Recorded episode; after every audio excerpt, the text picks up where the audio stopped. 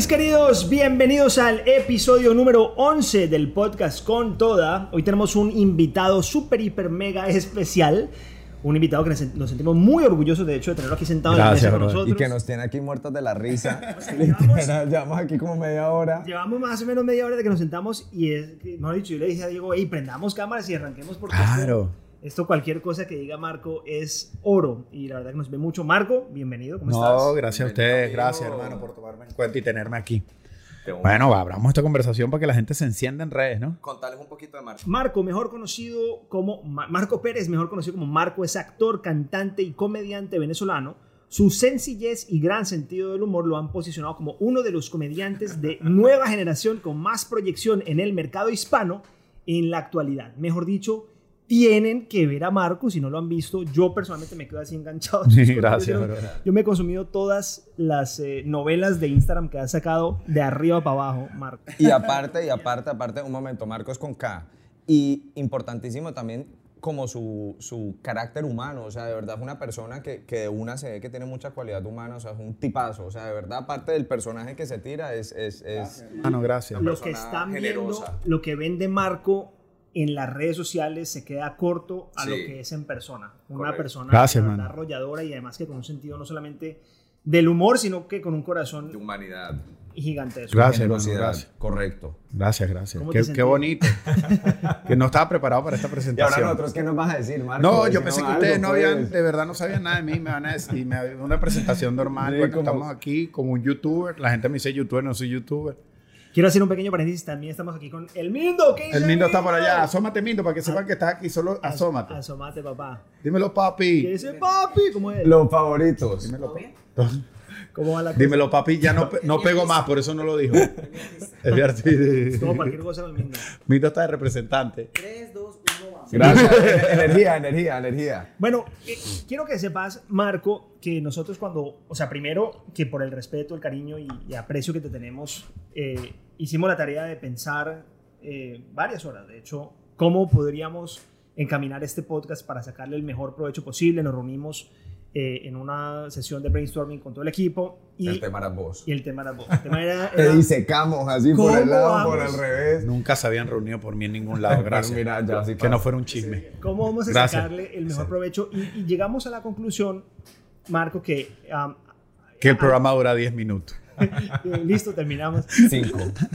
Llegamos a la conclusión que hay ah, muchísimas personas que quieren emprender en el mundo de la creación de contenido, de la influencia, ¿ok? Y que quieren ver el tema de eh, marketing de influencia como un negocio rentable, como un negocio proyectable, como, Como un una negocio carrera. escalable, como una carrera, ¿ok? Y vos, claramente, eso es una inspiración, una proyección para muchas de estas personas que están en Latinoamérica, que están en Estados Unidos, eh, hispanoparlantes, ¿ya? Y que de repente, pues, les puedes dar unos consejos muy bacanos, muy bonitos y, y- y con sustancia para que, a- a- digamos, se lleven de vos los mejores ejemplos y aprendizajes posibles. Y estamos seguros que vienen unas historias violentas de todo lo que te ha tocado, porque vos has sido como pionero realmente, y más en Latinoamérica, de abrir este espacio. O sea, vos has demostrado que sí se puede, que sí es una carrera, y muchísima gente se inspira a vos. O sea, vos sos una marca muy, muy, muy potente. Hem- hemos- Entonces, es, eh, tenemos bastante tiempo, somos muchísimos creadores en Latinoamérica que empezamos, a ver, hay varias etapas, empezaron en Vine, otros empezaron en YouTube, que están los más, como quien dice, los más duros de los que empezaron en YouTube. Está- después venimos los que empezamos en Instagram, Instagramer y, y en conjunto llevamos YouTube, nos desarrollamos en plataformas como TikTok y de alguna u otra manera eh, mm, dando golpes y abriendo mercados, porque en realidad estamos abriendo mercados. Nosotros no tenemos una historia escrita. correcto. Esto es lo, esto es lo mejor de esto. Eh, Ni hay un Una manual, de las ¿no? cosas más bonitas es que ahorita no tengo una historia escrita de mañana Mm. para dónde van las redes. Puedo dar mil consejos. Pero yo creo que eso es lo más bonito que nos vamos a llevar el día que ya no estemos. Que indudablemente fuimos pioneros en algo, porque nadie nos decía tienen que hacerlo así. No, nosotros lo vamos haciendo, incluso vamos insertando maneras de cómo hacerlo Claro. y vamos dejando un camino. Lo importante no es solamente entender que las redes sociales te pueden llevar una carrera de monetaria, de estabilidad económica, sino que te pueden llevar una carrera de credibilidad como personalidad. Claro. que te lleve a otras plataformas mucho más grandes, no, mucho más grandes de las redes sociales, con mucha más credibilidad. Claro. Correcto. Ahora que yo siempre le digo a los jóvenes, por ejemplo, que están empezando es, para que te la hagas más fácil, busca lo que te apasiona. Cuando tú encuentres lo que te apasiona, trabaja eso en redes.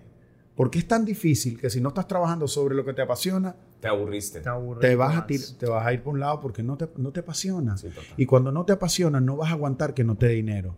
No vas a aguantar que la gente te diga qué ridículo, no, eh, no sirves para eso. No vas a aguantar que familiares o gente que te quiere, que no te lo dice por mal, sino porque, bueno, creen que es lo correcto. ¿Hasta cuándo vas a seguir en eso? Búscate un trabajo. No vas a aguantar Total, la carga que- de lo difícil que va a ser Y esto. sabes que así es en cualquier emprendimiento, ahora que lo pienso, porque es que, es que emprender en redes es, es un emprendimiento típico. O sea, es como yo monté un restaurante, yo a montar una carrera en redes es lo mismo. A mí me pasaba lo mismo. Yo le decía a mi familia, no, yo voy a montar un sitio de cholados y obleas. No, raspados", a la y me decían, ¿qué, qué, pues, ¿qué loco, te huevón. pasa, huevón? O sea, pero a mí me apasionaba, entonces yo era capaz ¿Te de aguantarla. obleas de los cholados? Sí, me apasiona, me, me apasiona la, la hospitalidad de atender a la gente y ofrecerles un sitio, representar mi cultura. Entonces yo decía, no me importa, yo me mamo, me, me pelo lo que me tenga que pelar hasta que, hasta que esto sea un negocio. Entonces Ay. es muy cierto eso de la pasión. Total. Y la yo, pas- yo, yo, yo creo, ojo, ojo, porque yo eh, tengo un punto que no estoy muy de acuerdo, y es que yo creo que la pasión se consigue después de uno entender, después del entendimiento. Me explico, o sea, hay muchas personas que están buscando la pasión y buscando la pasión. Yo creo que para uno encontrar la pasión necesita estudiar. El día que vos estudias algo y entendés ese algo, Pero- te apasionas. Si vos estudias, por ejemplo, el café, lo estudias, estudias los tipos de semilla y de los tipos de altura que hay que plantar el café y cómo se cocina y toda la cosa y cómo son los tipos de café, y vos, vos lo entendés perfectamente, te va a apasionar esa temática. ¿Me explico? Entonces, ahí yo difiero un poquito porque hay muchas personas Pero que mira dicen, que Marco dice, yo- Marco dice algo muy interesante. Él dice, por ejemplo, que esta carrera nueva de, de ser influencer o lo que sea, o de emprender en redes no estaba escrita. No hay un manual, no hay una guía, no hay una universidad. ¿Dónde lo vas a estudiar? ¿Qué vas a estudiar? En, Entonces, en algún momento no lo había. en algún No momento había. no lo había. Ahora está empezando a aparecer Está como, eh, como eso. Entonces, Caminado, perdón. En, en su momento esa no era una opción, o sea, él no se podía apasionar académicamente por las redes porque era algo que, que estaba floreciendo en ese momento. Y, y yo creo que por eso es tan valioso que él está aquí, porque hay muchas personas que necesitan acceso a ese conocimiento. Ahora yo te hago una pregunta. Hay personas que son buenas para el fútbol, ¿me entendés? Tienen los, la edad correcta, tienen el, físico correcto y, puta, y que son buenos el para el talento. fútbol, el talento, ¿me entendés? Hay personas que son buenas para ser profesores, tienen una buena oratoria, conocen de diferentes temáticas, hay personas que son buenas para ser químicos, ¿me entendés? Entonces, ¿quién es bueno para emprender en el mundo de la influencia? O más bien, ¿qué se requiere para emprender en este mundo? Porque esto de pronto no es para todo el mundo. No, sí, sí es para todo el mundo. Constancia y disciplina. Sí es para todo el mundo. Te explico por qué, por qué es para todo el mundo. Porque, por ejemplo, yo acabo de ver un influencer en TikTok, un creador de contenido, que es parapléjico, nada más puede mover su boca. Wow. Y él graba el contenido acostado, la mamá le pone el teléfono y él se graba. Y ahora él juega a Nintendo con un aparato soplando. Wow. Y cuando yo veo esos casos, yo digo, es para todo el mundo. Que no quieras encontrar cómo entrar tú es totalmente entendible. Mira, se respeta el que quiere y no quiere entrar a las, a las redes. Eso es muy complicado. Hay que respetar quién no y quién sí. Pero el que quiere sobrevivir en un mercado de emprendimiento, en un mercado de empresa o en un mercado de marca personal, porque quiere ofrecer algo, tiene que dejar de ver a las redes como un enemigo, porque es lo que pasa. Yo, o la gente que te dice TikTok, terrible, pero es Claro. que TikTok no se creó para dañarte la vida a ti. Claro. Ahí hay una herramienta. Están peleados con las redes. Ajá. Que si tú le quitas la pelea a las redes, hay una herramienta que te puede hacer vender 10 veces más lo que estás vendiendo. Total. ¿Por qué la ves como un enemigo? Porque no la entiendes. Entonces tú no puedes ir satanizando Pues todo lo que no entiendas. Claro. Mm. Busca cómo entrar. Haz de cuenta que cuando la gente me dice, yo no entiendo TikTok, TikTok es puro baile. Yo le pongo casos de casos, de un caso de una señora mexicana que se hizo viral limpiando habitaciones. Ella limpia habitaciones de hoteles. Y la señora grababa. Pues yo le echo el cloro y le echo aquí. Sí, Qué bro. buena cuenta esa. La señora es viral. Wow. O sea que si te Ahora parece- hay hoteles que la llevan para que ella limpie. No sé si me entiendes cuando la gente me dice, Claro. yo no tengo espacio ahí. Pero la señora que limpiaba el baño, ¿cómo encontró espacio ahí? Sí. O sea que sí es mucho más democrático que lo que uno cree. Pero es que mira lo que está pasando, tiene, tiene, tiene todo el sentido. Hay, hay personas que están emprendiendo en esto, literalmente emprendiendo como creadores de contenido. ¿Cómo se llama este man? Siempre me olvida el nombre del que hace así. Eh, Ah, el moreno, el moreno, pero no me sé, que está súper pegado. Ca- Ca- no, no, imagínate No tú. sé cuál es. Oye. Que Es, es el hombre con más seguidores. Creo que ya es que tiene más seguidores de TikTok. Oye, tiene como, o sea, cogió como en, es un caso así impresionante, creo que en 3, 4 meses más seguidores que cualquier otro, tiene como 20 millones de seguidores, y el man no habla, no ha dicho ninguna sola palabra. Mira, solamente- aquí, aquí, va a haber, aquí va a haber un factor en las redes que no tiene... A ver, descubrimos una pasión. O lo que creemos que sea nuestra pasión. Pero hay algo que nos motiva, ¿no? Claro. En algún Claro. momento de nuestra vida nosotros volteamos y decimos, a mí me motiva reparar moto. Uy, yo reparo motos y ah, más adelante a lo mejor yo pueda descubrir que a mí me encanta lanzarme en paracaídas y yo quiero hacer curso de paracaídas. Pero ahorita me motiva arreglar motos. Y tú vas a decir, ¿y a quién le va a interesar que yo haga video explicando cómo reparo las motos? Móntalo. Y resulta que hay. Y resulta que es una locura. Es Entonces, ¿qué pasa? Ahí hay un factor. Descubro una pasión o trabajo en lo que yo crea que sea mi pasión, ¿no? Claro. O ese temor. Mi pasión es dormir. Bueno, hay un video en YouTube de cómo dormir y tiene millones. No, o sea, solamente, no nos vayamos a la esquina, solamente masiva. te estoy diciendo que el tipo cogió eso de broma y tiene millones. Ahora, después que tengo una pasión, viene lo más duro, la llevo a las redes. ¿Cómo entiendo las redes? Las veo, las consumo. Yo no tengo tiempo, siempre hay tiempo. Es como yo con mi excusa del gimnasio. No, que las redes me No tengo consumen a mí. No, no Sí, tengo sí. tiempo, no, no quiero. No quiero. No quiero. Siempre hay tiempo de entrenar. Después que yo las consumo, porque cada red, y eso, bueno, es algo que se ha hablado mil veces aquí, cada red habla su idioma, por eso hay que consumirlas. Cuando yo las consumo, yo entiendo cómo hablan, cómo son los videos. Yo trato de insertar mi pasión en ese formato, con un celular. Si no tengo nada, un celular, yo pido prestado. Como yo pedía prestado los iPhone para grabar en Miami cuando yo llegué, porque yo grababa en unos chinos que yo tenía detrás de Venezuela, yo pedía los iPhone prestados Wow. y grababa ahí. Entonces, después de eso que viene, yo lo monto. No va a tener resultado. A lo mejor. Montas tres y no va a tener resultado. Montas 10 y no va a tener resultado. Ahí viene lo más difícil. Disciplina y constancia. Si yo monto todos los días a esta hora, yo monto todos los días a esta hora. No importa lo que esté pasando en mi vida. Porque yo le digo a la gente, yo tengo seis años en redes. No ha existido una semana que yo me haya desaparecido más de tres días. Seis Wow. años contenido Qué constante locura. en redes. En tus últimos seis años, ¿en tu vida han pasado cosas malas? Claro. Sí, absolutamente. En mi vida han pasado desgracias. Y ante eso, entendiendo que esto es un trabajo, tengo Claro, que ir a la es- oficina. Entonces, Eso lo hace la cancha, ¿no? ¿Qué hacemos? Yo pongo un video y escucho al público. Lo leo. El segundo lo tengo que mejorar. Y el tercero lo tengo que mejorar. Hay creadores de contenido que me dicen, wow, tienes la barda muy alta. ¿Cómo, ¿Cómo mejoras eso? Te lo juro que siempre vas a encontrar cómo mejorarlo. Y ahí es donde te diferencia de un creador de contenido normal a los que le ponen crack. Me- voy, me voy a salir del guion a hacerte una pregunta porque esto pienso que es muy relevante. Nos pasamos hacia el- la temática de creación de contenido, que estamos hablando de emprendimiento. Te voy a hacer una pregunta importante porque tú dices que, que no pasan tres días sin que tú publiques y una de las grandes barreras, que de hecho es un poquito tabú inclusive, pero es una realidad, una de las grandes barreras para crear contenido es el estado de ánimo de la persona. ¿Ya? Muchas veces la gente no crea, y a mí de hecho me pasa, a veces tengo un día de mierda, ¿sabes? Eh, estoy harto y simplemente no me quiero parar enfrente de una cámara para filmar, para hacer contenido. ¿Cómo haces tú para manejar ese tema? Hay que prepararse, como tú lo dijiste. Si tú no te preparas en lo que te apasiona, entonces como tú, tú, tú pretendes que la gente se interese en lo que tú estás haciendo. Yo soy publicista. A mí me mataba el mercadeo.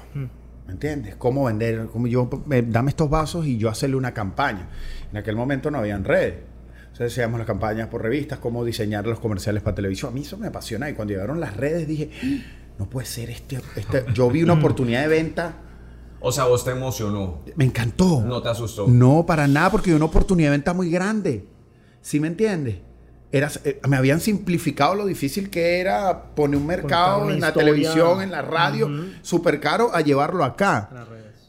Y yo, desde niño, trabajo en la televisión de mi país.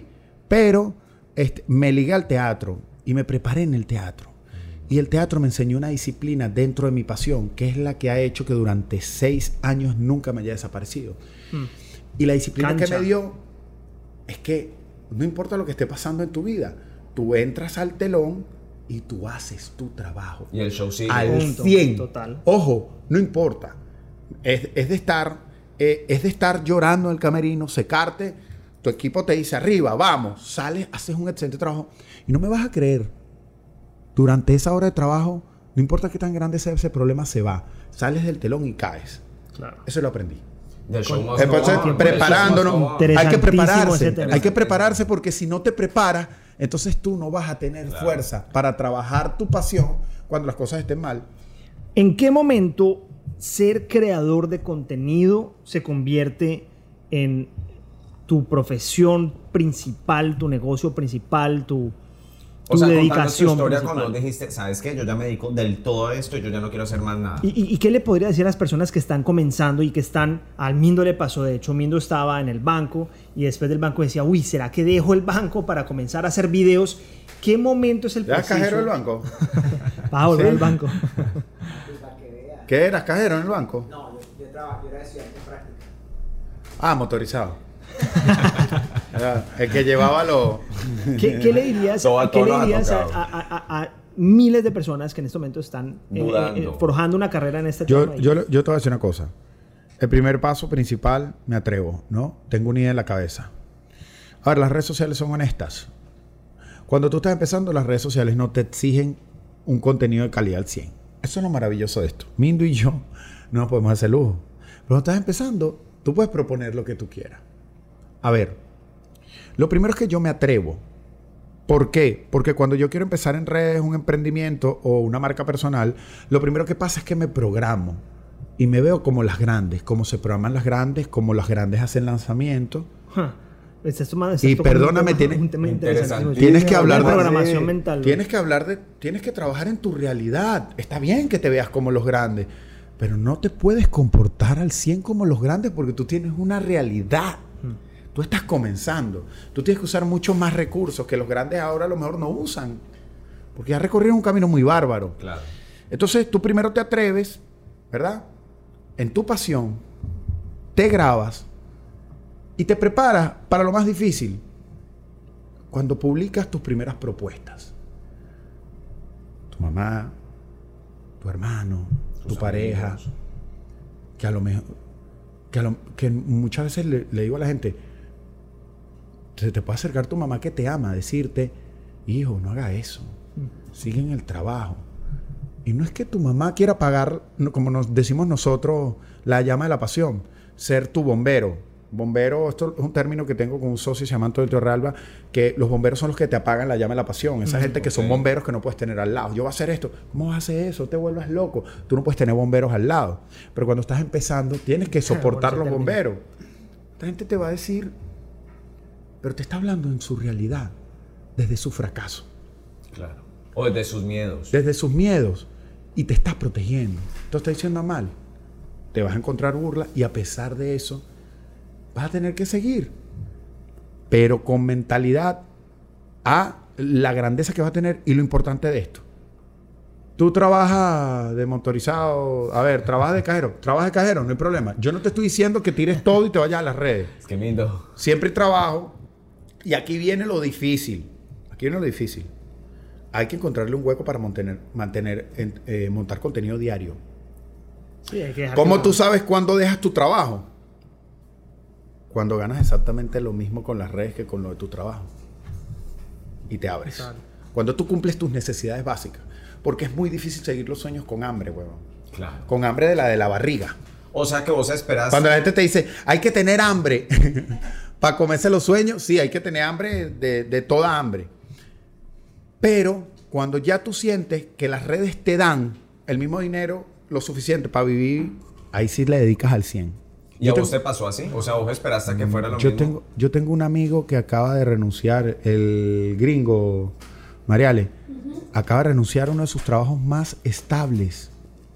Y él trabajó las redes, trabajó las redes, trabajó las redes. Y ha- haz de cuenta, oficina y todo.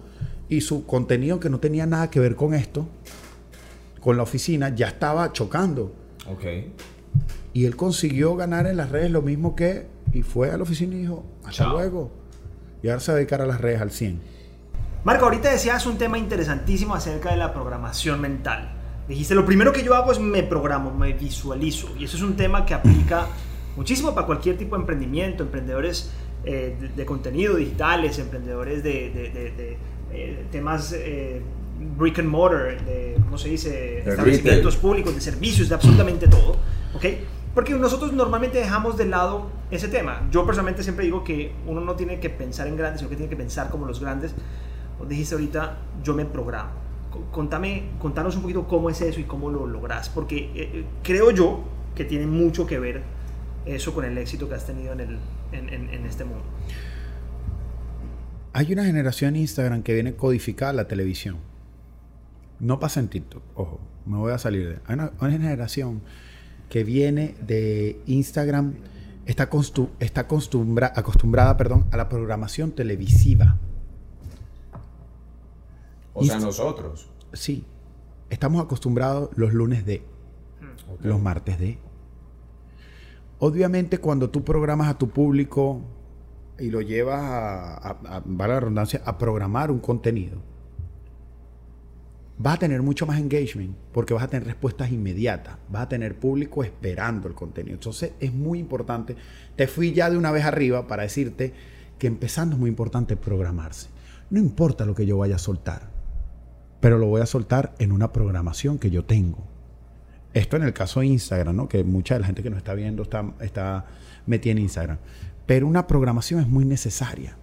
Un desorden dentro de las redes se nota. ¿Correcto? No puedes plantear una propuesta en redes iniciando y desaparecerte un mes. No puedes plantear una propuesta que lleva tres semanas interesante y que la gente ataje qué día te va a provocar hacerla. Tienes que tener una programación completa. Y aparte creo Eh, que eso lo ayuda a uno a organizarse. Y, y con respecto al a que la gente está muy pendiente de, de temas futuro, las redes sociales no son de futuro. Te explico por qué. Las redes sociales son de 100% presente. Tienes que programarte en base a tu semana. En las redes es muy importante hacer un cronograma semanal que voy a plantear esta semana. La gente se va, ¿qué va a plantear en un mes? ¿Qué va a plantear en un mes de qué? Si Cristiano Ronaldo se tomó dos Coca-Colas con la chapita y tuvimos que correr ese contenido de eso, para montarnos en la ola de la tendencia. Entonces deje de programarte dentro de un mes, porque a lo mejor te programas dentro de un mes con las historias y sacan las mini historias que duran 7 segundos y te toca cambiarlo todo. Creo que la programación, yo con mi equipo lo hacemos semanal. Esto funciona para todo, desde el más monstruo hasta el que está empezando. Y en cualquier tipo de emprendimiento, porque no solo en redes. O sea, siento que esos marcos son los que lo ayudan a uno también a aprender a trabajar. Sí, una pero- cosa distinta es aprender a Pero hay trabajar. una cosa también. que, hay una cosa que, y esto es un consejo muy bonito. Cada vez que lo doy me odian. Yo lo voy a dar porque es muy bonito. Yo no lo hago de maldad. Si supieran que lo hago con, con ganas de que les vaya bien. Hoy en día hay muchísimos negocios, restaurantes, negocios que trabajan sin el marketing digital. Y tienen un boca a boca, quizás de años, un boca a boca de movimiento, y no están en el marketing digital, ni están interesados, o sobreviven del boca a boca. Esos negocios algún día lamentablemente se van a ver aplastados por otros que están invirtiendo un dineral en marketing. Porque al final comemos lo que vemos en redes. Claro. Compramos lo que vemos en redes, nos movemos por ahí. Y vas a sentir como poco a poco tus ventas empiezan a bajar. Tú siendo el mismo duro de siempre. Vas a sentir como poco a poco se va menos y vas a querer actuar a último momento. Es, es una regla. Créeme. Estar en redes. Es estar en redes. Si a ti no te gusta, no te cierres. Piénsalo por tu negocio, piénsalo por tu emprendimiento, por Claro. tus sueños, por la estabilidad de tu negocio y el de tu familia. Y eso, es, y eso en diferentes escalas, Marco. No solamente estar en redes. Los que están en Instagram es una regla ahora estar en TikTok. Total. Y trascender dentro del mismo mundo. de hecho. Yo se lo dije, me- bueno, yo lo luché. A ver, haz de cuenta, yo te puedo decir que soy el único influenciador Instagramer, esto lo digo con toda la responsabilidad, que ha grabado con todos los influenciadores de Latinoamérica. Todos. Yo llegaba a Colombia, los llamaba a todos, los unía en un hotel. Este no sabe lo que hace. Yo llegaba a Chile, los unía a todos, los grababa en un hotel, los chilenos. Yo a Panamá, los metía en mi habitación y grababa con todos los panameños. Yo he grabado con todos. Y cuando sale el fenómeno de TikTok, yo ya venía en TikTok desde Musical.ly, empezandito Musical.ly. Yo me desligué porque cuando le cambia el nombre, TikTok no era no TikTok. Yo digo, creí en esta plataforma, la vendieron y le cambiaron el nombre. Dije, esto se fue abajo. Y me desligué. Cuando me suelto seis meses, en seis meses, perdí la vida. O sea, mi arrepentimiento fue lo que yo tanto, lo que yo tanto pregono, lo que yo tanto hablo, disciplina, constancia, fallé y me, me pasó por encima. ¿No? Pero me monté. Los Instagramers no, estaban negados. Y yo les decía, mira, esto es básico. ¿Tú te acuerdas cuando ustedes se me quejaban porque los comediantes de la de televisión no querían apoyarnos? Y decían, yo no voy a entrar a esa vaina. Yo no voy a entrar a eso. A Instagram. Ajá. Porque yo tengo que entrar a hacer comedia eso, y, y pasaba. Y terminaron entrando. Por más que lo Y tarde, y nunca con el mismo Le dije, éxito. ¿y tú te acuerdas que tú en Instagram criticabas eso? Y yo te decía, respétalo, bueno, esa es su opinión, trabajemos.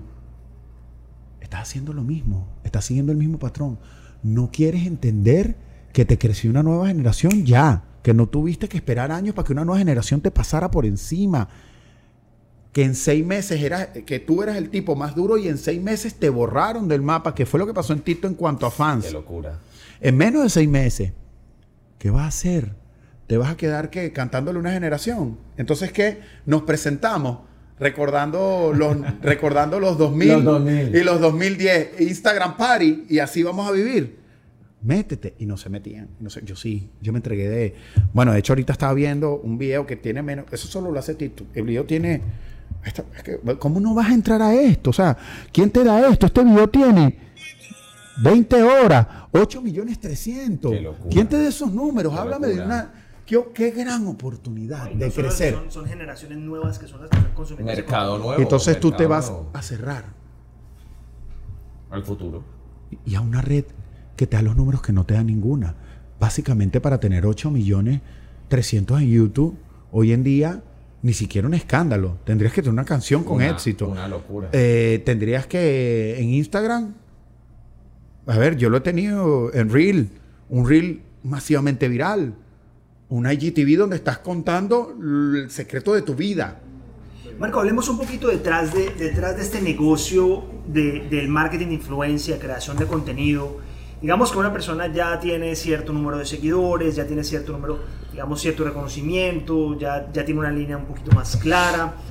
¿Debería conseguir o no un manager? ¿Y, Sí, y cómo no, te pasó a vos? O sea, ¿en qué momento vos dijiste, necesito un manager, esto no, no lo puedo manejar yo ya solo? O sea, ¿cómo fue esa historia de tu vida?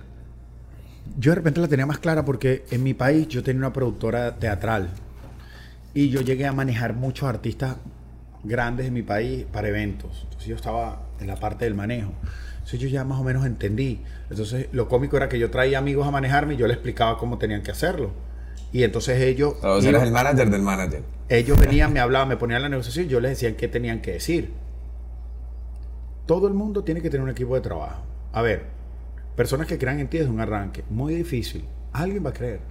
Alguien que conteste el teléfono, alguien que te venda. Eh, si no comienza, ¿no? Y cuando empiezas a generar resultados, puedes conseguir a alguien. Cuando genere resultados, por pequeños que sean. Pero nosotros somos lo que nos vendemos.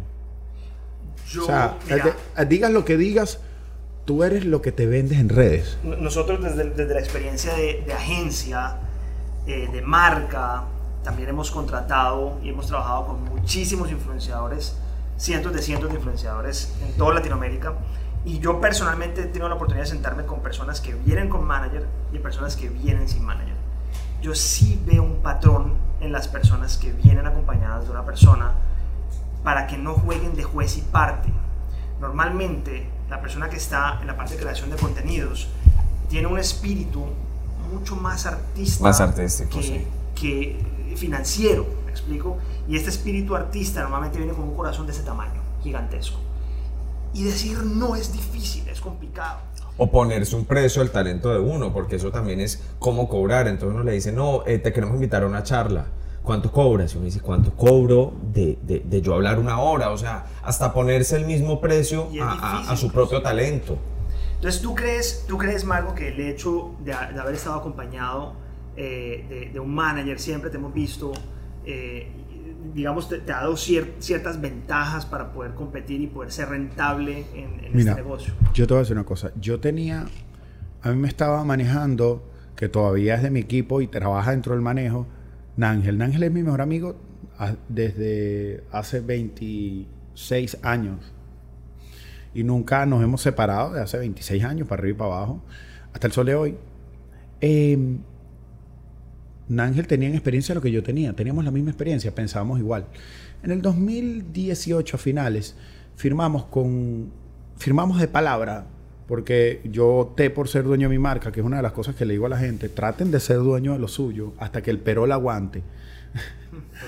No, no, si, tienes, si estás comenzando un buen éxito, esto es un consejo, lo inserto aquí, repito, no le firmes a nadie hasta que le el perol lo- aguante. El primer contrato siempre es el que, te, el que puede acabar tu Que carrera. no le pase lo de Walter Mercado. Ajá, entonces, cuando en el 2018 yo entro de palabra como manager, muy conocido en la industria, muy exitoso. A ver, haz de cuenta, ¿cómo era mi show?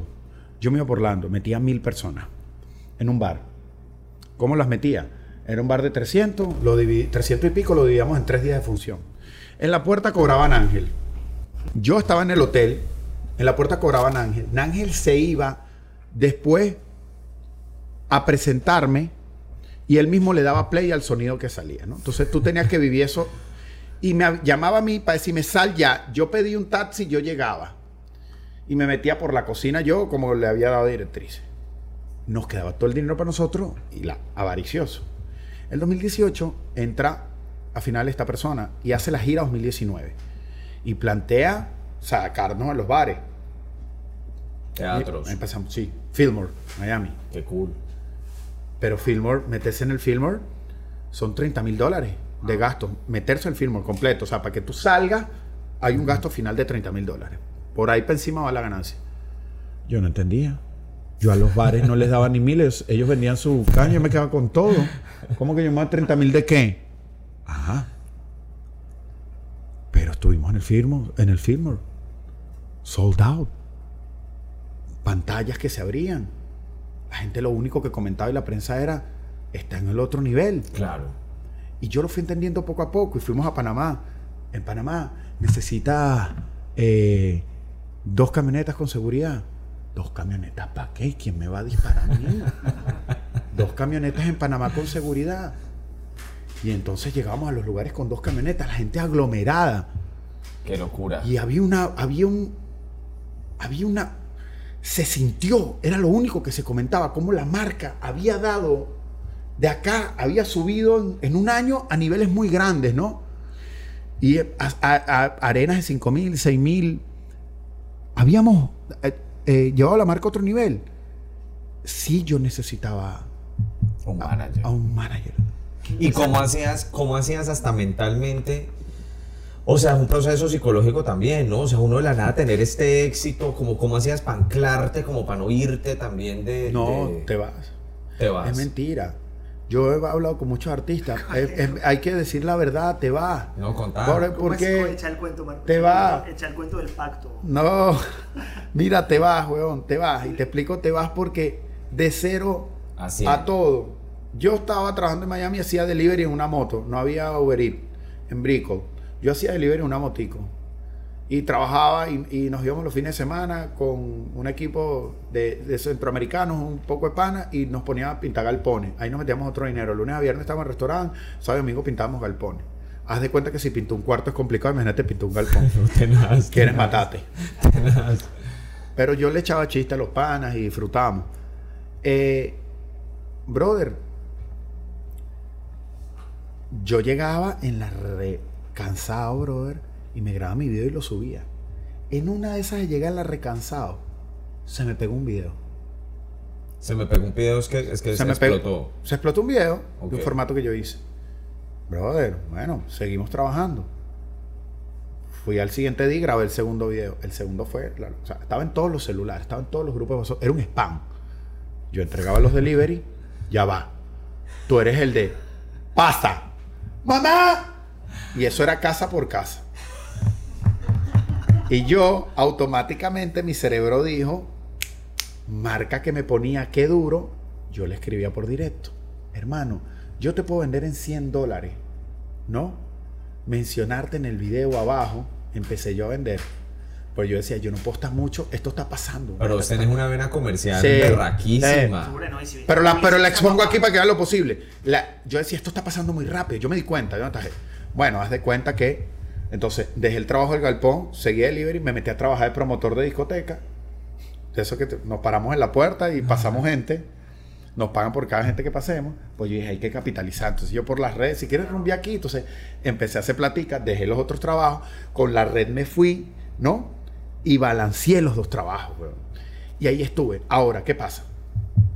Yo tenía una, yo tuve un momento muy fuerte en mi vida porque en este país a mí me tocó dormir en la calle. Cuando yo llegué, yo compré un, Pero literal en la calle. en, un- en un carrito que tenía un Transportation. Transportation, para los que no estén en Estados Unidos, son carros que cuestan 500, 400 dólares que están, Cascados. están para el perro. Yo cargaba un carro de esos y eh, a mí me tocó, ¿no? Yo viví todo ese proceso. Y después que yo vi todo esto, y como, la- a ver, se crecían 30 mil, 40 mil seguidores diarios, yo me fui a lo mío porque yo vengo del teatro y saqué un stand-up. Junté lo mejor del teatro y puse, bueno, ¿qué es lo peor que puede pasar? Nos vemos en un mes en este local. No, compren los tickets allá. 7 de la noche, a las 7 y 20 no habían tickets. Y el show era a las 8. Y llegaban carros igual. Y entró dinero aquí. ¿Qué pasa? Yo estaba pintando, bro. Yo estaba en una moto. Yo después no podía. Yo no podía caminar en un centro comercial aquí en Miami. De 0 a 100. Los restaurantes me abrían. Me quitan la camionetica y un dealer me entrega una Laredo blanca, nueva. Por mi cabeza en mi país jamás pensó que yo iba a tener una Laredo, brother. Yo tenía un, ma- un matiz que se prendía con un destornillador, weón. Y fue lo máximo que pude tener. Una Laredo blanca, me cambian el carro. Eh, Yo en, yo en, en las malas conocí a la, que es, a, a la que es mi esposa ahorita, que bre- bregó conmigo un tiempo las malas, y yo estaba durmiendo en la calle, después dormí en el sofá de un pan, y ella me sacó el sofá de un pan y me llevó a dormir a su casa. Gracias a Dios. Y de ahí todo cambió, todo. Pero todo, tú, oye, Mindo, tú lo viste eso. El que te diga que no, le pegó, artista, un poquito, es un mentiroso. Claro. Huevón, es de es 0 a imposible. 100 te cambia. No, Teléfono historia- reventado, tú lo dejas. Pero Dios es maravilloso cuando quiere que tú hagas tu obra por año. Tú te vas a subir. En algún momento Dios te va a tocar. Y te va a tocar la mala porque Dios es justo en la buena y es, y, es justo en la mala si necesita que tú aprendas. Y me tocó. Me dio. Aquí me dio y me tumbó todo de un día a otro. Con un problema personal mío, yo en silencio, problemas personales míos. Ok. De un día a otro. Tuve todo, tenía soberbia en Instagram. O sea, no me gustó mi. Bueno, si no te gusta, se van. A decir la grosería, pones un pito. Mámeme el Yo no vine acá para rendir explicaciones a nadie. Discusión como. Bueno, pero ¿cómo no apaga eso? Dile que está hablando con el fucking Marco Música. Yo me acuerdo de eso y, y es como, como yo llegué hasta allá. Ojo, esto lo cuento aquí de una manera bonita porque esto no lo vivió nadie. Esto no pasaba en la calle. Yo entendía mi mercado. Yo salía, abrazaba, nada de cuenta. Yo entendía. Yo te estoy hablando de la puerta de mi casa para adentro, Claro. que era peor con Claro. los míos. Esa miseria personal, con los míos, con mi equipo. O sea, eras infeliz. No, era feliz con lo que me estaba pasando.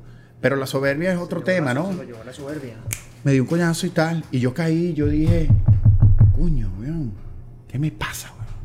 Ha- Haz de cuenta que lo que te estoy contando, tú nunca te vas a encontrar en la calle y te diga, yo lo conocí, el tipo estaba, no, yo, yo tenía muy claro que yo trabajé en televisión muchos años en mi vida, manejé artistas y yo entendía cómo era el negocio y si tú tienes tu punto de soberbia, te los tragas y es de la puerta para adentro, ni siquiera es con tu familia, es contigo. Ya.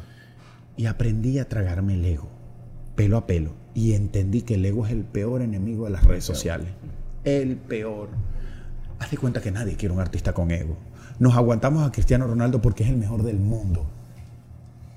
Y porque puede decir lo que sea y sale a la cancha y es el mejor del mundo. Pero si Cristiano no fuera igual, con el ego que Cristiano emula en redes, o, o no digamos ego, es su verdad, es lo que él dice, Claro. bueno, no fuera lo mismo. No. Mucha no te gente- la mamá. No, ¿sí me entiendes? Sí. Entonces, te va a tocar, y aquí te voy, te va a tocar, porque es que todos queremos ser famosos en redes. Pero cuando llega, no todo es lo bonito. Las cosas peores son mucho más grandes que todos los beneficios que te dé la fama. Es más, eso lo a preguntar a cualquier artista.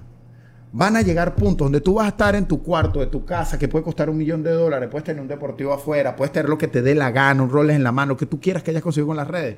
Que va a llegar un momento en tu tristeza más grande que puedes decir, puta, quiero devolverme ese momento que no tenía un culo y andaba todo el día riéndome. Wow. Es que la carrera de las redes es muy. Haz de cuenta. Todo el mundo las quiere. Todo el mundo quiere. Ok. Tú vas a llegar. Al principio es muy generosa. Te abre las puertas. Todo el mundo. Marico, vea. Pero Marco, ¿sabes? Todo el mundo es feliz contigo cuando no hay nada. Cuando estás empezando. Esto lo dijo David hace poco. Y la dio, la atinó. Y tú tienes un solo local.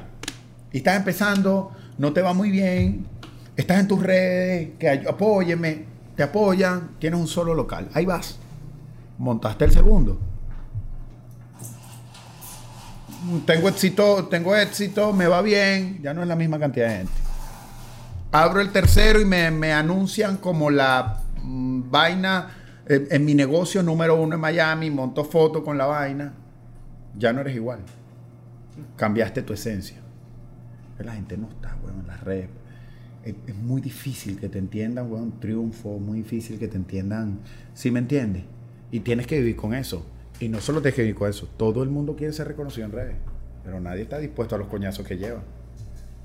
Porque es que es, a ver, cuando tú te expones en redes, no es que expones lo que haces de ahora en adelante, pones tu 360 de vida. Lo que pasó, lo que está pasando, lo que viene, tu familia, y vale todo. La conducta de quienes te rodean. Haz de cuenta que la cagada de tu mejor amigo puede pesar en redes como si lo hiciste tú. En cuanto a campaña. Viene la envidia, no entender cómo gente, huevón, que no tenía nada que ver contigo, que tú no conoces, quiere acabar tu carrera y pasa. Y lo más difícil, cómo gente para la que eras invisible ahora opina de ti. Con verdades o peor aún, con mentiras que las insertan en la sociedad. Y entonces todo el mundo quiere llegar, pero cuando llegas, ¿cómo, te, cómo trabajas eso? ¿Y eso es, eso es un trabajo que has hecho solo o, o que has tenido? ¿Qué tipo de apoyo has tenido para, para lograr mantener? La familia, huevón. La familia. ¿Estamos grabando? Sí. ¿Sí? ¿Sí o no, Mindirri? Sí, marica, hay una- hay una La, cosa- la familia. Hay una cosa que te muestra, digamos, lo que es. Yo en esos días vi un dicho que decía: A mí me encantaría que todo el mundo fuera famoso y que tuviera reconocimiento para que vieran cómo es soportar con esa cosa. Y ojo, hay gente que tiene la coraza más gruesa que uno porque ellos buscan que se metan con ellos. Yo no puedo con eso. Yo no puedo, weón. Es que hay, hay marketing, hay marketing. Hay gente que vive de ese marketing, se le respeta. Pero puta, eso es matar la paz. Y para mí, cuando tú me dices a mí, para ti qué es la felicidad, paz. Claro. Estar en paz, mi familia en paz, para mí esa es la palabra felicidad. Tú puedes ver un post de algo. Más, esto hablando de creadores de contenido, ¿no? Claro. No Vamos, hay un político que lo odian y me vas a decir tú que a Maduro la realidad en la calle lo van a querer. Obvio. En las redes y en la calle y se le Sí. explota coñazo donde se encuentre. Pero, disculpen esa. Pero la realidad es que el hater es hater en redes. En persona no. En persona no es capaz. Señor, y aquí vas a ver gente que te va a decir, eso es persona no es mentira. Donde yo te vea te escoñeto. Es mentira. No. Es mentira, Ah, brother. ah, ¿Alguna vez te ha pasado? Nunca, eso? nunca. Yo no me he encontrado el primero. Me he encontrado gente valiosa que me ha dicho, me gusta tu contenido y no me gusta lo que hiciste aquí, aquí. Wow, brother. Wow, hermano. Ven, ¿y, y por qué? No que no, lo he, que no lo he vivido. Mira, yo estoy cansado y a mí no lo ha pasado. Yo esto lo he vivido, esto lo he vivido. De ver a alguien insultándome. Esto me pasó en Circus Soleil Miami.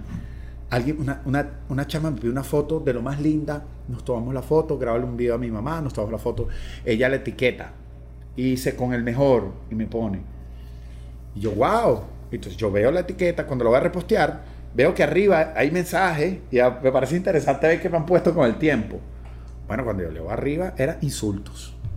Insultos. O sea, esta- esto era una tipa que era hater mía y me ve y me pide una foto. Ella no sabe por redes que dándole ves el pasado del... No puedo creerlo. Es muy Ah, distinto, ah, ah, bro. me ha No pasado. puedo creerlo. Es muy distinto. A mí me ha pasado en otra escala, no me ha pasado. Es muy es distinto. impresionante. Pero qué locura esa historia, ¿cómo así? Bueno, weón, no sé, no sé, es un fenómeno de estudiar. El, el hater no sale a la calle. Hay que decirlo. Los seres humanos somos cobardes. Si insultamos en el carro, pero saludamos en las lanchas. No, y, O y- sea, y- y- y comentamos en las redes según el estado de ánimo que tenemos. Yo te puedo insultar hoy en redes por algo que pusiste. Yo indudablemente estoy reflejando un problema que yo traigo y me estoy drenando contigo. Dos horas después, o media hora después, a mí se me pasó. Y yo mismo en mi cabeza pienso, ¿yo por qué le puse eso? Marco, Yo por- hay, hay un, hay un tema muy interesante que ahorita tocaste y, y de hecho lo hemos hablado mucho, lo hemos hablado aquí con Juliana. Juliana siempre, personalmente a mí me está empujando para que vaya al escenario y me monta al escenario. Ahorita vos hablabas del tema de, de, de, hecho. Allá hay, allá hay un dinerito que te estás perdiendo. Por eso estoy. Pero y lo, y lo- lo- lo hacemos y lo hemos hecho, pero más que, por, más que por el tema del dinero, es por lo que hace el escenario en la imagen del creador de contenido o de la persona que vive en las redes sociales, y es que te engrandece. Y yo sí he visto un patrón entre creadores de contenido que son exitosos y los que se quedan, y los exitosos, los que trascienden en este negocio, viéndolo de- desde un punto de vista de negocio, se han montado al escenario Sí, se han montado al escenario, han hecho stand-up o han hecho educación, sí. pero han salido de la pantalla. Y es salieron algo, al que, real. es algo que provee también como esa parte física, porque sale de la pantalla Marco. O sea, ya no es una figura que solo está ahí, sino que está en una tarima y que la gente puede interactuar Mira, con él, lo pueden ver. Yo entendí hoy en día, y esto es una historia escrita, esto es una historia trabajada, y se las quiero dejar a todos los creadores de contenido que están viendo esto. ¿Cuál es el final de ser creador de contenido en redes sociales? Es armar un 360 de la credibilidad, de tu credibilidad como marca, de, de ti como artista.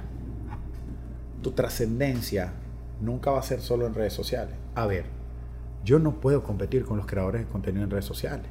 Porque en el 2018 a mí me determinaban como el creador de contenido con más influencia latino, con más números latinos. Y eso no pasa desde el 2018. Y yo no puedo salir a pelear, ni Mindo puede salir a pelear, no importa cómo tengamos el contenido, con los nuevos que están, están, están muy duros. Pero ¿qué pasa? ¿Cómo trasciende en un 360? Yo trascendí a la comedia, me fui a llenar los escenarios, yo trascendí en entrevistas eh, especiales CNN, Univisión, ahorita estoy en Premio Juventud como host, yo trascendí haciendo una película, dirigiéndola, actuándola. Mindo trasciende en series en Netflix. Y entender que la plataforma te va a mostrar al Son mundo. Y tú tienes que buscar cómo trasciende, porque si no, vas a morir muy rápido. Claro. Si tú pretendes solo estar en redes, te vas a ver aplastado. Es como lo que hablamos de los negocios que no hacen marketing.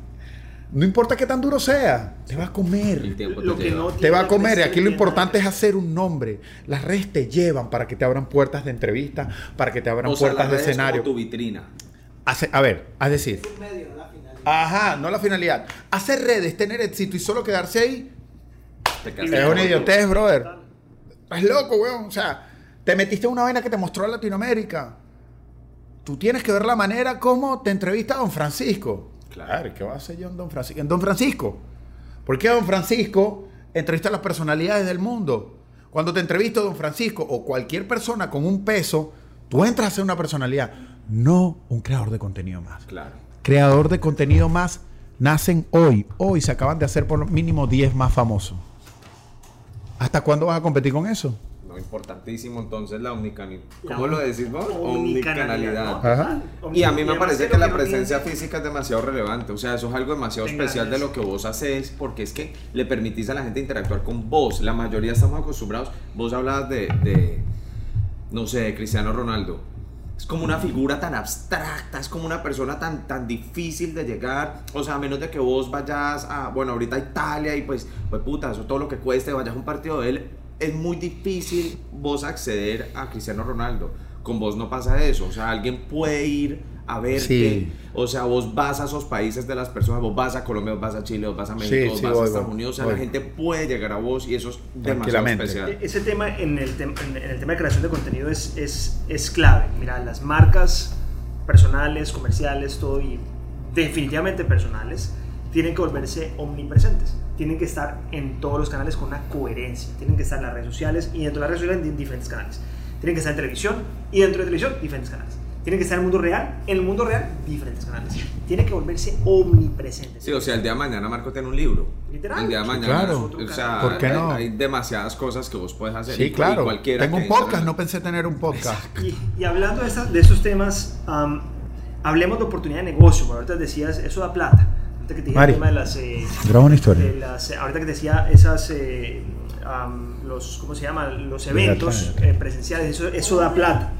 Para un creador de contenido que, que quiere emprender en este mundo, que quiere proyectar esto como un negocio, tiene que tener, que tener esta venita comercial. Sí. Que volar que te tenés. O sea. Marco. Ma- Yo te voy a decir algo, más- eso y es el sueño americano. y más- O sea, es literal, o sea, es literal el sueño americano en todo el sentido de la palabra. Entonces, hablemos y contémosle a la audiencia diferentes canales de monetización, oportunidades que pueden existir en el mundo de creación de contenido. En Instagram. En Instagram puedo vender mis productos. eh, puedo hacer publicidad de marcas. eh, puedo... Va, no lo veo tan rentable, pero puedes monetizar los live. Pero no te vayas por ahí. Puedes hacer live y venderle a marca el espacio dentro del live. Porque, en paréntesis, Marco se refiere a los badges nuevos que sacó Ajá. Instagram para poner. Eso en algún momento va a ser muy rentable, pero por ahora deja que la gente lo entienda. Si la gente no lo, si las masas no lo entienden, ¿cómo hace dinero si son las masas las que lo ponen? Claro. Que es para que la gente entienda las cosas. Entonces, ahí creas una personalidad, puedes salir a trabajar tu pasión. O sea, ahí yo te estoy hablando de las herramientas que puede ser. Cualquiera que tenga un público que le responda puede salir a vender un anunciante. YouTube. Pues, en, en YouTube es maravilloso. Bueno, y TikTok, que hemos hablado tanto. Pero, me- pero en YouTube, pero en YouTube, a ver, voy de Instagram, bueno, voy en cadena. Instagram te lleva a que tengas un reconocimiento para tener clientes. Por ejemplo, la esposa de Mindo tiene reconocimiento, ahora tiene más clientes en lo que ya hace, se preparó. Wait, ah, me perdí de algo. ¿La esposa de Mindo está casada? No, perdón, la esposa no, perdón, la cagué, la cagué, la novia. Yo también, yo quedé como, yo quedé como, No, yo no. también quedé como serio. No, tu esposa, ¿qué es lo que es, weón? Exacto. Y se fue de lleno a las redes. Yo estoy 100% seguro que aumentó, ¿no? La cantidad de gente que, que tiene diaria. Ahí hay una herramienta de monetización sobre cualquier negocio que también estás manejando. Es que hasta el que vende carro y hace contenido de carro y te empieza a entrar seguidores y empieza a publicar los carros que vende, ¿sí me entiendes? Darle una excusa en contenido para tu poder también insertar un negocio dentro de la red. Eso te lleva, o sea, que Instagram te lleva a lo externo, a la venta externa, a un negocio afuera. No solamente el negocio que consigues adentro. Yo no me voy a sentar a esperar que caigan clientes. Y eso sin Pero ya va, ¿por qué? Si yo peleo karate. Y eso sin contar ¿Estás la cantidad de negocios que te proponen vía DM. Exacto. Tu imagen, mientras más crece, se presta para que negocios te ofrezcan sociedades. Correcto. Hay mil maneras de monetizar. Hay en YouTube monetiza en dinero, en, en los views. Sí hay que tener, y esto hay que decirlo porque la gente lo ve. Mindu y yo vemos mucho con eso. Imagínate tú, un view, un dólar. No. Tienes que tener muchos millones para hacer Pero dinero. ¿qué tanto? O sea, ¿qué tantos millones de views necesitas? Bueno, pues yo por lo menos creo que tienes que pasar de, de 3, millones por video para por lo menos empezar a hacer un dinero cool. ¿Y un dinero cool es qué? Bueno, no sé, estamos hablando de mil dólares. A ver, yo con la nave llevo tres mil dólares en no sé cuántos capítulos. Pero a ver, yo tengo públicos que monetizan más bajo y todo. Pero ahí está el negocio también de los anunciantes que pueden estar dentro, que tú puedes poner tus anunciantes. ¿Y en TikTok la monetizada qué? Que me parece Tiene una monetizada cool, tú llegas a millones, tiene una monetizada, a ver, para un niño que lo mantiene el papá, la mamá, y, o, o no, pero tiene que ser ma- mayor de 18, pero que algún joven de casa universitario tiene un gasto mínimo y TikTok le dé 1.500 dólares mensuales, pero para eso tienes que tener millones en cada TikTok. Eso hay que dejarlo claro. También en las marcas, las marcas te, te pagan para, para que tú hagas TikTok eh, bailando o algo. ¿Qué tal es el modelo de monetización de, de stand-up comedy, de eventos presenciales? tú lo pruebas. A ver, yo tengo tantos seguidores, yo tengo mucha gente como en esta ciudad. Yo voy a hacer un evento pequeño, me voy siempre pequeño. Voy a convocarte, tienes que medir, tienes que salir a la calle a medirte siempre, ¿no? Eso es como cuando te dicen, estás pegado en un país. Yo estoy pegado allá, no ve, ve y métete al centro comercial, Y camina. Y si no caminas, tienes que monetizar el país. Buscar maneras, herramientas. Qué, qué buena Qué buena prueba. Sí. Un buen termómetro. Eh, Eso de lejos Es que o no. fila. Tienes que ir. Entonces, en el tema de la monetización, yo estoy llevándolo todo a que le sirva a todos. Yo siempre empiezo pequeño, muestro, sacas una línea de, de tickets o algo, como voy a hacer la- el tema del negocio, y ahí te mides. Si fue una locura, necesitas un lugar más grande. Yo me mido para lugares que nunca he ido, siempre busco los venues más decentes. Lugares que yo nunca he ido, yo sé mi equipo sabe, necesito un venue decente. Es que allá dicen, que allá dicen, allá pueden decir misa. Vámonos a realidad. Yo no he ido allá. Oye, pero eso tiene 500, pero podemos meter 3000. No hay problema, yo hago 6. Pero déjame que me sorprenda.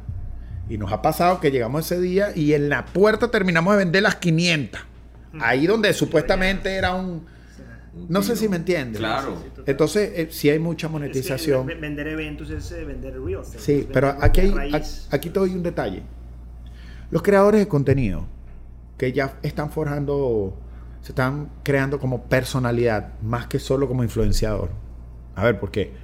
No es un secreto que le estamos corriendo a la palabra influenciador Claro. para ya entrar más a personalidad. A que tú digas Marco un día y no necesariamente tengan que decir el de los videos, sino Marcos lo ubico La por un programa aquí, lo ubico porque trabajo en Netflix, lo ubico por los videos que hacía, le ubico el 360.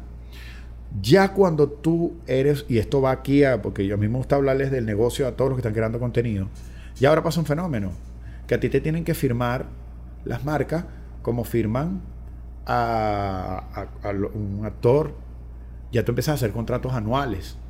Y es aquí donde empiezas a ver el dinero real de la red. Cuando llegan los contratos de seis meses o contratos anuales que...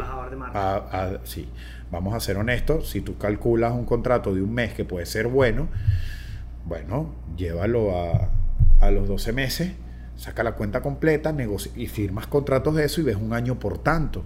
Entonces tienes una marca en un monto, wow, por el año, pero también tienes otra de otro rubro, wow, por el año, y tienes una tercera, una cuarta, y tienes un año asegurado de monetización Claro. de dinero. Eso está pasando. Ya los creadores de contenido grandes no están, te vendo un paquete de tres historias. Eso no existe. Eso no existe. Porque ya estás, a ver, ah, aquí te voy. ¿Cuánto puede salirte de hacer un comercial a ti sencillo para Smart Vimo si tú no tuvieses los conocimientos ni nada? Haz de cuenta que esto es una oficina de contadores. Costo, costo. Un buen comercial. Un bueno, un bueno, bueno. Vamos, vamos a sincerar precio. 30, 50 mil dólares por Ajá. Ok. Em, ¿Cuánto te sale? Va- vamos por encimita, sí. Vamos, no sabemos precio exacto, pero vamos por encimita. ¿Cuánto te puede salir transmitirlo a Univisión? Si alguna vez escuchaste cuestión, no tengo ni idea, pero tiremos a la, a locura. ¿Qué, 100 mil dólares?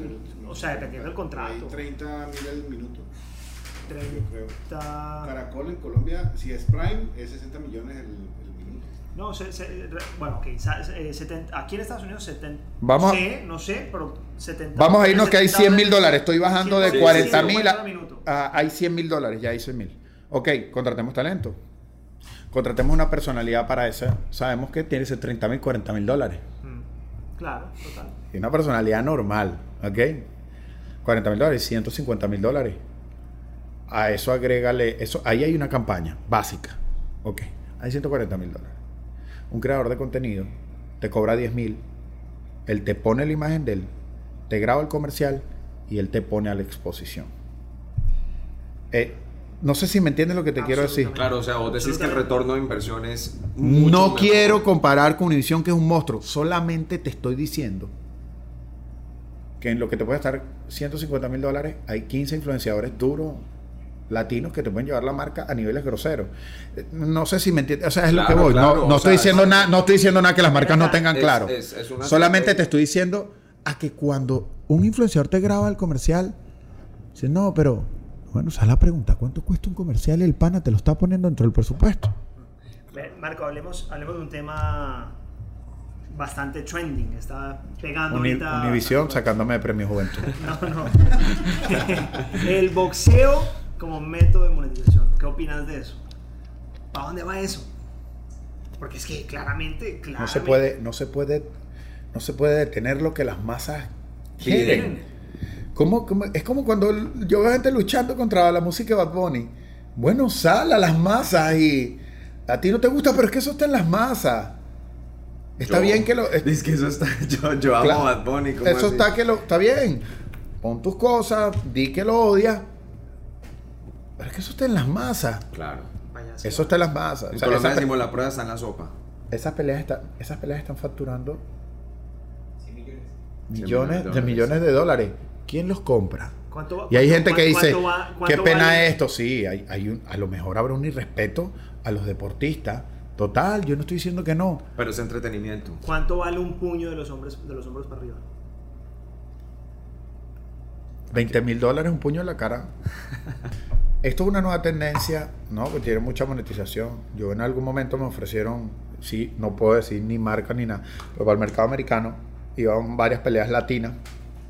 En la pelea de Jake Paul, antes, y me ofrecen pelear. Entonces, bueno, ajá, no.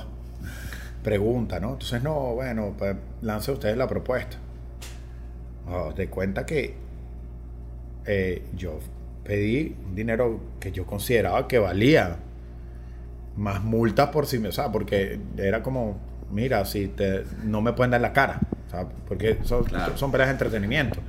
Y bueno, hay que decirlo para nadie un secreto, muchas de esas peleas están montadas. Pero la realidad de esas peleas, y quiero decirlo aquí, que a pesar de que estén supuestamente montadas algunas, es un supuesto, eh, cuando suben al ring no se respetan nada de los contratos.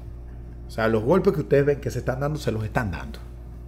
Porque mucho que se habla y todo, pero después se suben y se los dan. Y ¿Por el qué? sentido de sobrevivencia y ya. Papi, porque no están peleando profesionales.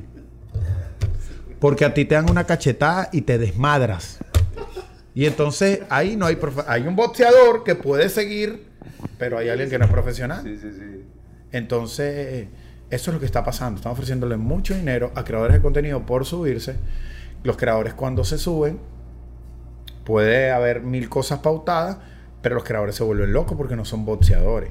Y el boxeador responde ante esa locura y termina, bueno, lo que hemos visto. Pero sí es uno de los mercados más rentables ahorita de los creadores de contenido. 20 mil interesa? dólares, 20 mil dólares de multa por puño en la cara. Eso es algo que yo dije. ¿Te interesa? No me interesa porque en algún momento yo me volé porque mi equipo dijo, es la entrada directa al mercado americano, es Snoop Dogg presentándote, tú saliendo, todo el fucking mercado americano viéndote, esto va más allá de cualquier otra cosa, en un solo día todo el puto mercado americano sabe quién eres, en una pelea del día de Jack Paul, de Jack Paul y obviamente empiezas a hablar con gente como Mindo, empiezas a hablar con gente que te aterriza. Que te ponen los pies en la. Bomberos, bomberos. Y yo decía, ok, no importa que se cuadre mucho, que si el golpe se... Y si a mí me dan un golpe en la cabeza, nosotros no- yo un boxeador está acostumbrado a recibir golpes. Ni tú, ni tú, ni yo, ni ninguno de los que estamos aquí. Solo hay que preparar el cuerpo. Un mal golpe, Chao. puedes quedar en la cama. O te puedes morir. Eso no lo vas a decidir allá arriba porque tú no eres un experto para moverte para que eso pase. Se puede tener unas consecuencias muy grandes. Gracias a Dios no la ha tenido ninguno en este, en este campo del entretenimiento. No, pero, cuando, no se ven estu- ahora, cuando estuve ahí después. y vi las peleas, dije, gracias a Dios, yo no... Pero es que marca muchas cosas también es el tema de, y va a sonar feo, y es que ya no se está midiendo la línea de alcanzar los seguidores independientemente de lo que sea. Sí. Yo respeto los ideales de mucha gente de lo que ha pasado en el tema de lo que está pasando en Colombia, pero te puedo decir que había muchos que no le importaba dónde se estaba formando el verguero. Transmítame, transmítame aquí para que estaba pasando. Al morbo. Total. ¿Y tu vida? Claro. Hay, hay- yo, hay gente que tiene clara dónde caen los seguidores. No todo, y hay que que no todo el mundo tiene talento para que le caigan por talento. A lo mejor nosotros jugamos en nuestra realidad también, weón, que nosotros tenemos talento para que mientras veníamos para acá íbamos creando contenido. Estoy seguro que ese reel va a pasar de 3 millones y eso en el carro, con pelucas, manejando, en un y, en- ese trayecto acá creamos el contenido.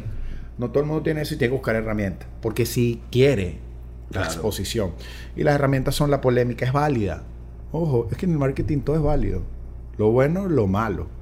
Ya es tu decisión personal. Yo les aconsejo vayan por lo bueno. Porque los malos le quita la paz, no solo ustedes, a la familia. Pero en lo marketing, en el marketing ahorita todo es válido. vemos gente haciendo muchas cosas negativas, muchas cosas, muchas, y dándole al- a lo negativo, a lo negativo, a lo negativo, y son los, son de los que más hablan, son los que están más presentes en todos lados, son los que más dinero están haciendo. Claro. Haz de cuenta, yo te voy a decir una cosa. Mi contenido es muy fuerte. Muy, muy fuerte. Mi contenido. Yo, gracias a Dios, tengo un equilibrio de vida, pues tú tienes que buscar un equilibrio de vida, pues soy un tipo de Dios. Y mi equilibrio toda la vida ha sido ayudar a los niños de mi país. Pero mi contenido es muy fuerte. Muchas veces no deja nada a la sociedad. Eso es como que tú me quisieras decir que Bad Bunny las canciones dejan algo a la sociedad. Un culo, un embarazo, una vaina, pero son más sabrosas que el coño, vamos a quedar una realidad. Mi contenido es muy fuerte. Yo soy papá, bro, y en algún momento yo lo disminuí. Ya no es el mismo de antes, para nada. O sea, das de cuenta una ovejita. Lo disminuí. Mis redes disminuyeron, bro. Yo traté poco a poco de rescatar, pero en pequeñas porciones, no el día a día, no todos los días como lo hacía. y cada vez que yo rescato, subo y me voy a lo fuerte, mis contenidos hacen pico en el día, en la hora, en los seguidores. Pero bueno, bueno, tú también te pasa la edad. No es que yo sea un viejo, pero Evolucionadas. ¿no? Vas tomando conciencia y vas diciendo, bueno, bueno, sí, es, sí hay éxito ahí, pero, pero a lo mejor no estoy tan pendiente. De, de hecho, yo tengo un formato muy fuerte, se llama Martes de Bendecida, de una mujer que anda con los Sugar Daddy. Fuerte, bueno, fuerte. Y mi equipo me dijo, yo, yo lo cerré, lo cerré con una película. La película fue la película de entretenimiento comedia más vendida del 2020 Qué locura. números locos. Vendimos ticket por ticket a 999, 499. Nunca en mi vida vi tanto dinero como vender esa película. La película se pagó y se resacó ganancia. Y yo cerré ese ciclo para irme a un contenido, un pelo más plain, porque era muy fuerte. Y vos por eso. Haz de cuenta que, haz de cuenta que ya estamos programando. Pero, eh, mira, yo, yo pienso, yo estaba pensando mucho mientras estás hablando, la verdad es que todo lo que, lo que estás comentando es supremamente interesante. Yo pienso que los creadores de contenido, en la medida que pasen del modelo de seguidores a convertirse en una personalidad, pasen del modelo de ser el de los videos a ser Marco, ya te va a dejar de interesar cuántos seguidores tenés, Mm. cuál es tu alcance, por más Sí. que es importante. Pero Me ha dejado no interesar- me ha dejado, te lo juro, te sonará no a ser- loco. no va a ser tan Me ha dejado interesar. Claro. antes, correcto. ¿Y qué es lo que empieza a suceder? Que te, te empezás a convertir, tu nombre se comienza a convertir en un activo más que tu cuenta de Instagram en un activo.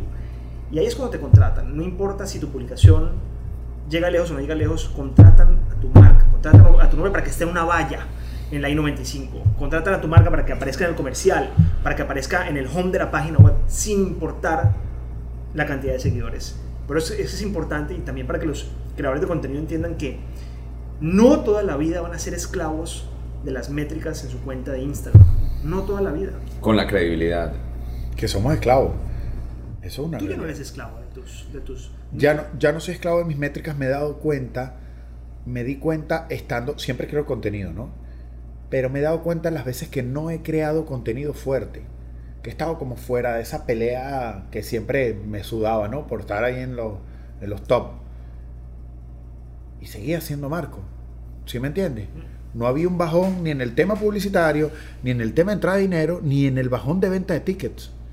Ahí es donde me he dado cuenta que hemos construido más a Marco que al muchacho que hace videos con peluca. Como decimos en Colombia, ya más allá del bien y del mal. ya estás más allá del ¿Y qué riesgo sentís que es el más grande de las redes? O sea, la gente que está emprendiendo en redes, ¿cuál es el riesgo grande que vos ves? Que vas a perder, que vas a perder tu privacidad al 100, la tuya y la de tu familia.